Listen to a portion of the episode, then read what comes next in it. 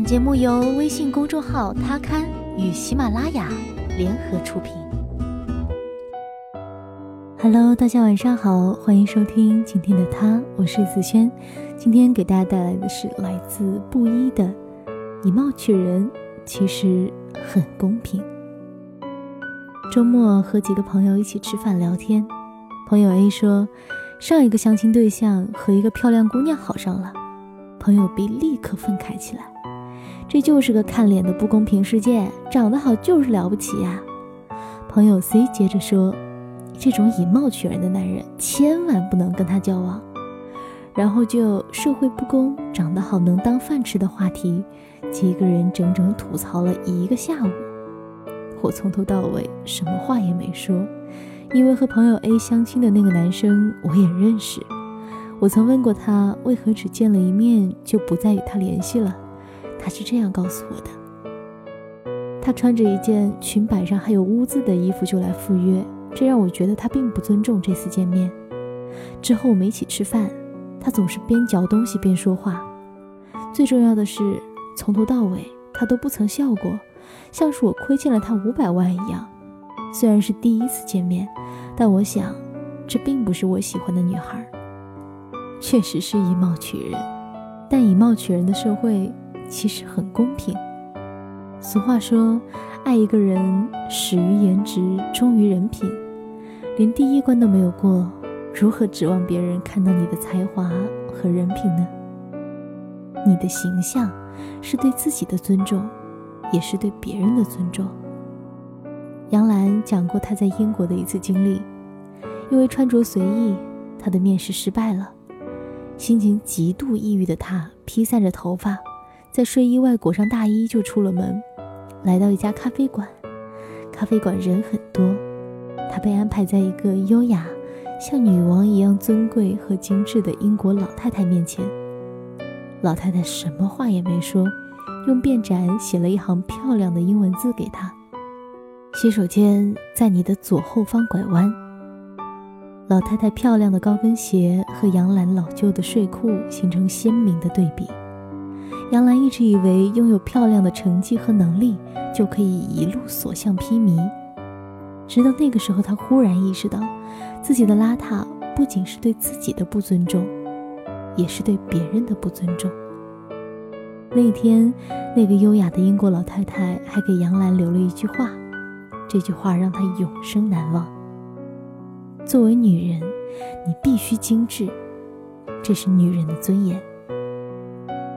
曾经看过一段话：性格写在脸上，人品印在眼中，生活方式显现于身材，情绪起伏表露于声音，态度看手势，家教看站姿，审美看衣服，层次看鞋子，爱不爱干净看指甲，好不好打扮看头发，投不投缘吃一顿饭就能知道。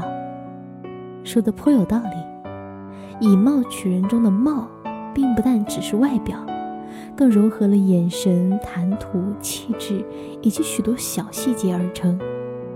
外在形象往往就是我们生活的代言。一个人的容貌不仅是对自己的尊重，也是对别人的尊重。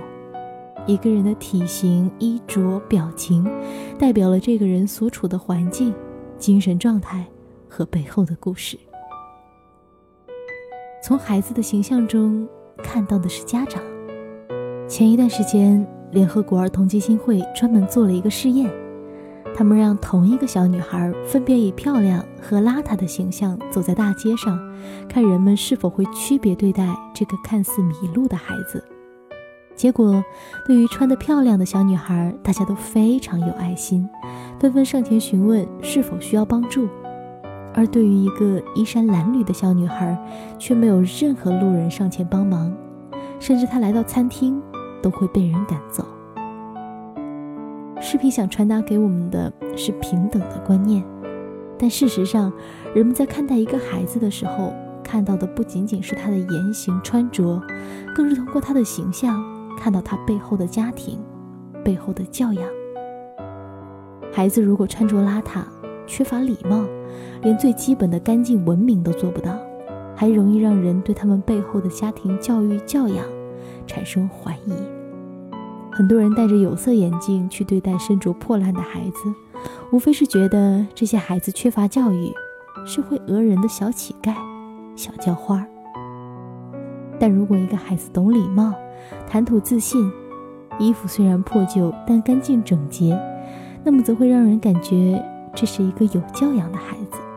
他背后一定是个有教养的家庭，和这个孩子交流很舒服。不用担心会有讹钱的事情发生。金钱物质是父母给予子女的一种财富，素质和教养则是父母给予孩子的另一种财富。这两种财富共同组成了一个孩子的形象，而这个形象决定孩子是否能被外面的社会所尊重。孩子的形象是父母的一面镜子。别让孩子为你的邋遢买单。从妻子的形象中看到的是丈夫和家庭。对于女人来说，长什么样，三分之一由父母基因决定，三分之一由自己决定，剩下三分之一由丈夫和家庭决定。嫁给小气计较的男人，也就嫁给了庸俗世故的生活；嫁给不负责任的男人。也就嫁给了担惊受怕的日子，而被好老公宠爱着、被好婚姻滋润的女人，总能眉目欢悦、神采飞扬、姿色尤简而美丽不失。贾静雯第一段婚姻与前夫闹得沸沸扬扬，为了争回女儿梧桐妹的抚养权，她卖了房子，只身到美国数月寻女打官司。那个时候的贾静雯，憔悴得让人心疼。爱情可以让人一瞬间苍老，也可以让人重回二十岁，就看遇见的是不是对的人。经历过一场受伤的婚姻，贾静雯遇见了修杰楷，这个比她还小的男人，却将她当做公主宠爱。在爱情的滋润下，她自己的状态也越来越好，健身、旅行，一改离婚争女时的憔悴不堪，恢复往昔明艳。看着贾静雯发的相隔十年的照片，她先后抱着两个女儿，和十年前相比，贾静雯眼神中多了坚定和柔和，那涌上来的满满幸福不言而喻。从照片上看，哪里像四十二岁的妈妈，分明还是个少女。光彩照人的女人背后，往往有一个深爱自己的男人，和一个幸福的家庭。女人的美丽，在遇到对的人之后，会翻倍。你可以决定你的形象。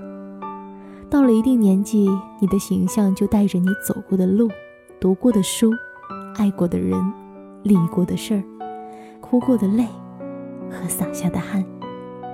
这世上总有人好看，总有人越来越好看。为什么不能是你呢？好看不只是肤浅的漂亮。更是举止端庄，待人谦卑，谈吐优雅。所有的经验都来自长久的准备。简约自然大方，不浓妆艳抹，也不素面朝天，懂得怎样打扮自己，展现出最美的那一面。永远不要拿年龄作为你不愿意打扮的借口。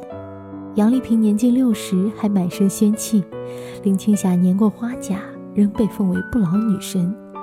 哪怕九十岁，你也可以是最美的样子。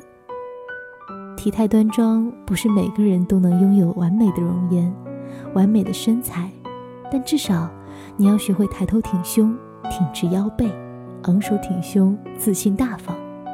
这样的你更有气质，更耐看。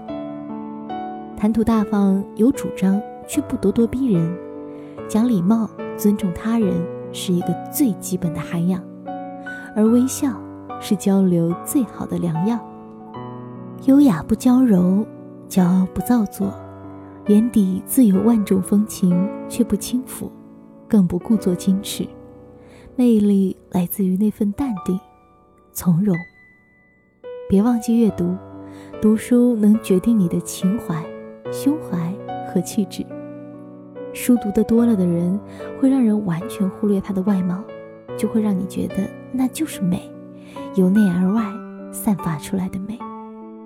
有句话说得好站姿看出才华气度步态可见自我认知表情里有进来心境眉宇间是过往岁月，衣着显审美，发型表个性，以貌取人其实很公平。好了，感谢你收听今天的他，我是子轩，我们下期再见吧。晚安。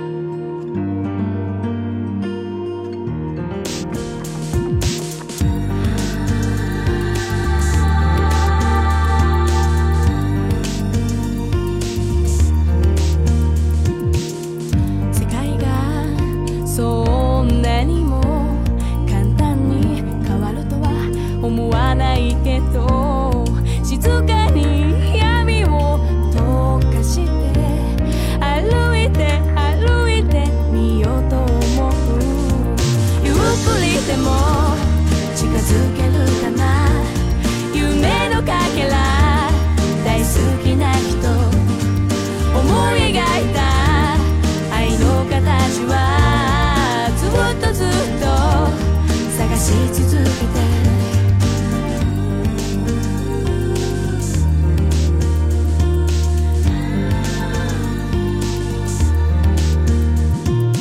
諦める訳を話すできることを数える。方がいいよね。つまずくことはって振り返りそうになって。それでもそれでももう決めたんだ。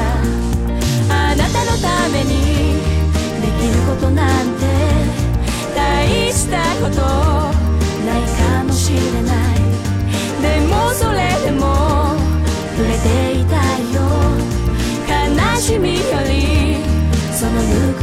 もゆっくりでも近づけるかな。